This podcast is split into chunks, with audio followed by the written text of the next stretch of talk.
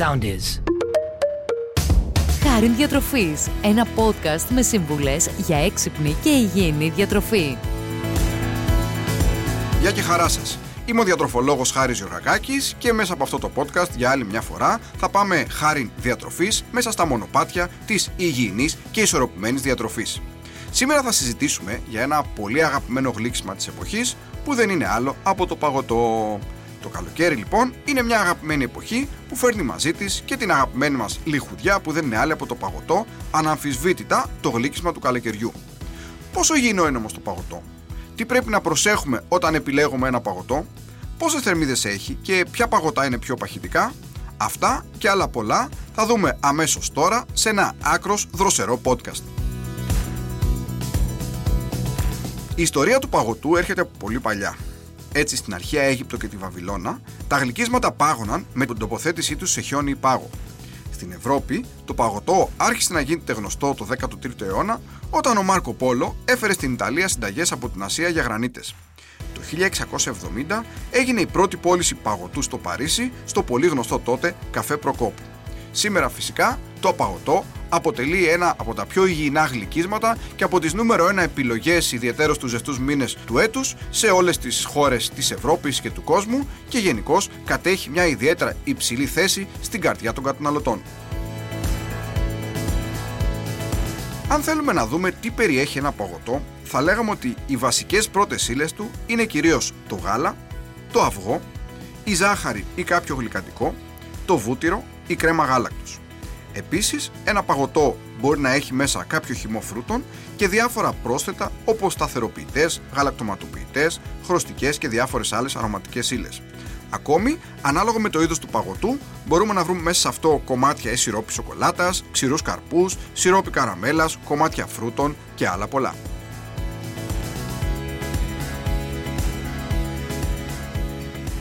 Όλα αυτά έχουν ως άμεση συνέπεια το παγωτό να αποτελεί στην ουσία ένα αρκετά υγιεινό γλύκισμα γιατί όπως ήδη αναφέραμε η βασική πρώτη ύλη του που είναι το γάλα είναι πάρα πολύ υγιεινή.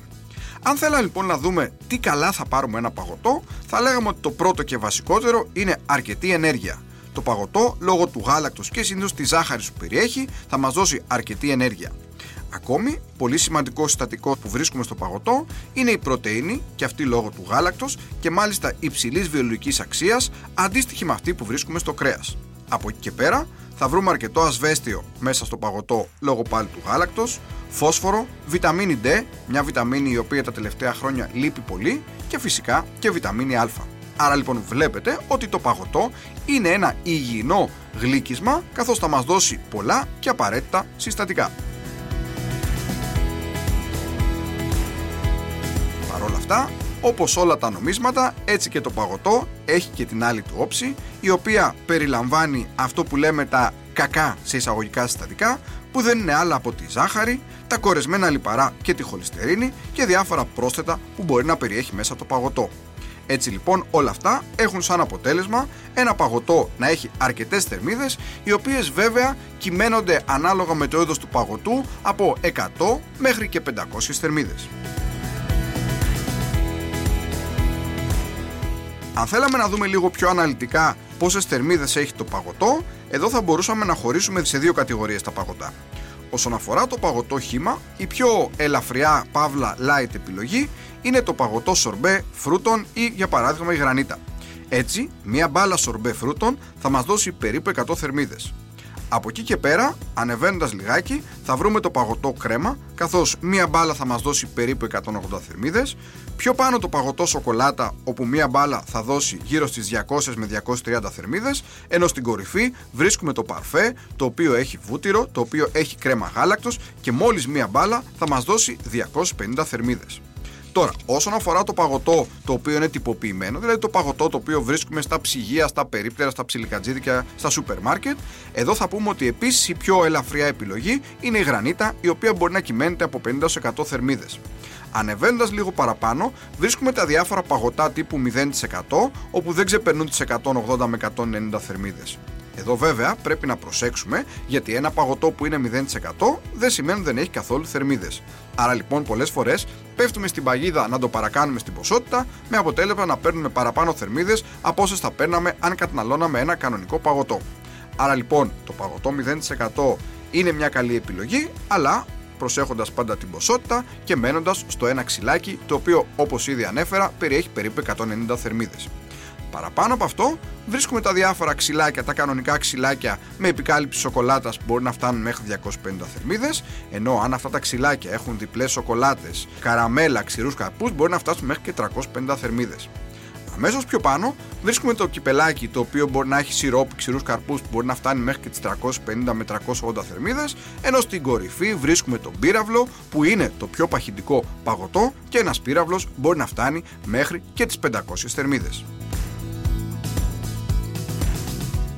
Άρα λοιπόν, αν θέλαμε να συνοψίσουμε, θα λέγαμε ότι η πιο ελαφριά επιλογή είναι το παγωτό γρανίτα ή τύπου σορμπέ, αμέσως παραπάνω είναι τα παγωτά 0%, αμέσως παραπάνω το ξυλάκι, πιο πάνω το κυπελάκι και τις περισσότερες θερμίδες έχει ο πύραυλος. Άρα λοιπόν, αν θέλετε να έχετε μια υγιεινή επιλογή, ιδιαίτερως εσείς που βρίσκετε σε ένα πρόγραμμα απώλειας βάρους, θα μπορούσατε είτε το απόγευμα σαν ένα επιδόρπιο να έχετε μια μπάλα παγωτό σορμπέ ή ένα ξυλάκι 0%. Από εκεί και πέρα, αν θέλετε να απολαύσετε το αγαπημένο σας παγωτό, μπορείτε το βράδυ που θα πάτε μια βόλτα να πάρετε ένα ωραίο παγωτό το οποίο να περιέχει δύο μπάλες παγωτό, μην το βάλετε πολύ από πάνω το σιρόπι ή ξηρούς καρπούς, προσπαθήστε να είναι όσο το δυνατόν πιο σκέτες αυτές οι μπάλες. Όμως σίγουρα θα υπάρχουν θερμίδες οι οποίες μπορεί να φτάνουν μέχρι και τις 400 με 500. Άρα, αν θέλετε να έχετε ένα κανονικό πλούσιο παγωτό, ένα βραδάκι ή ένα απογευματάκι που θα πάτε τη βόλτα σας, θεωρήστε το ως ένα γεύμα και το βράδυ όταν γυρίσετε στο σπίτι, μην φάτε κάτι άλλο ούτως ώστε να προσδώσετε ακόμη περισσότερες θερμίδες. Φάτε ένα φρούτο, πιείτε ένα γαλατάκι, ούτως ώστε μέσα από το παγωτό να πάρουμε τις θερμίδες που ουσιαστικά θα παίρνατε όταν θα τρώγατε ένα ελαφρύ ή λίγο πιο βαρύ βραδινό γεύμα. Άρα λοιπόν, αν κάποιος θέλει να προσέχει τη διατροφή του, είναι σε δίαιτα ή γενικότερα προσέχει το βάρος του ή θέλει να έχει έτσι πιο υγιεινή διατροφή, μπορεί να απολαύσετε ένα δροσιστικό παγωτό κατά τους θερινούς μήνες, αλλά με μέτρο, όχι πάνω από δύο φορές την εβδομάδα. Προτιμήστε παγωτά τύπου σορμπέ ή με γεύση βανίλια ή φρούτων αντί για σοκολάτα. Αποφύγετε την κατανάλωση παγωτού με επιπρόσθετα συστατικά όπως για παράδειγμα σιρόπια σοκολάτας, μπισκότα, σιρόπι καραμέλας, ξηρού καρπούς. Οι γρανίτες είπαμε ότι αποτελούν πάρα πολύ δροσιστικές και πολύ χαμηλές σε θερμίδες επιλογές. Κάτι που τώρα πρέπει να προσέξουμε όσο η θερμοκρασία ανεβαίνει είναι οι συνθήκες συντήρησης του παγωτού. Έτσι, ιδιαίτερα όσον αφορά τα παγωτά τα οποία βρίσκουμε σε ένα ψυγείο, σε ένα περίπτερο που το ψυγείο ανοιγοκλίνει αρκετά, θα πρέπει να προσέχουμε κάποια πράγματα. Έτσι, όταν παίρνουμε ένα παγωτό, καλό θα είναι να το καταναλώνουμε αμέσως με το που το αγοράζουμε και όχι να το βάζουμε στο αυτοκίνητο και να περιμένουμε να γυρίσουμε στο σπίτι, ούτως ώστε να το καταναλώσουμε. Αν το φτιάχνουμε στο σπίτι ή το αγοράζουμε, πρέπει να το βάζουμε αμέσως στην κατάψυξη αν δεν το καταναλώσουμε. Γενικότερα, καλό θα είναι στα τυποποιημένα παγωτά να αποφεύγουν να παίρνουμε παγωτά τα οποία είναι πολύ μαλακά ή είναι πολύ υγρά, γιατί αυτό σημαίνει ότι το παγωτό αρχίζει να λιώνει, άρα εκεί πέρα μπορεί να έχουμε κάποιες αλλοιώσεις. Γενικότερα, όταν βλέπετε στη συσκευασία ότι είναι λίγο σκισμένη ή παραμορφωμένη η συσκευασία, επιλέξτε ένα άλλο παγωτό του οποίου η συσκευασία θα είναι πιο ακέραια, ούτως ώστε να μπορέσετε να απολαύσετε το αγαπημένο σας γλύκισμα χωρίς να έχουμε δυσάρεστες συνέπειες από πιθανή αλλίωσή του.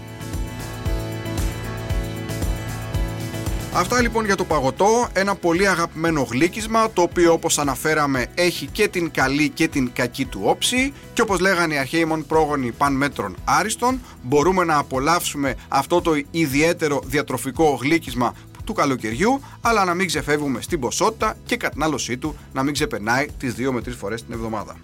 Με αυτά κλείνουμε και το σημερινό podcast. Σας εύχομαι να είστε πάντα καλά και μέχρι το επόμενο να θυμάστε. Η σωστή διατροφή δεν θέλει κόπο, θέλει τρόπο.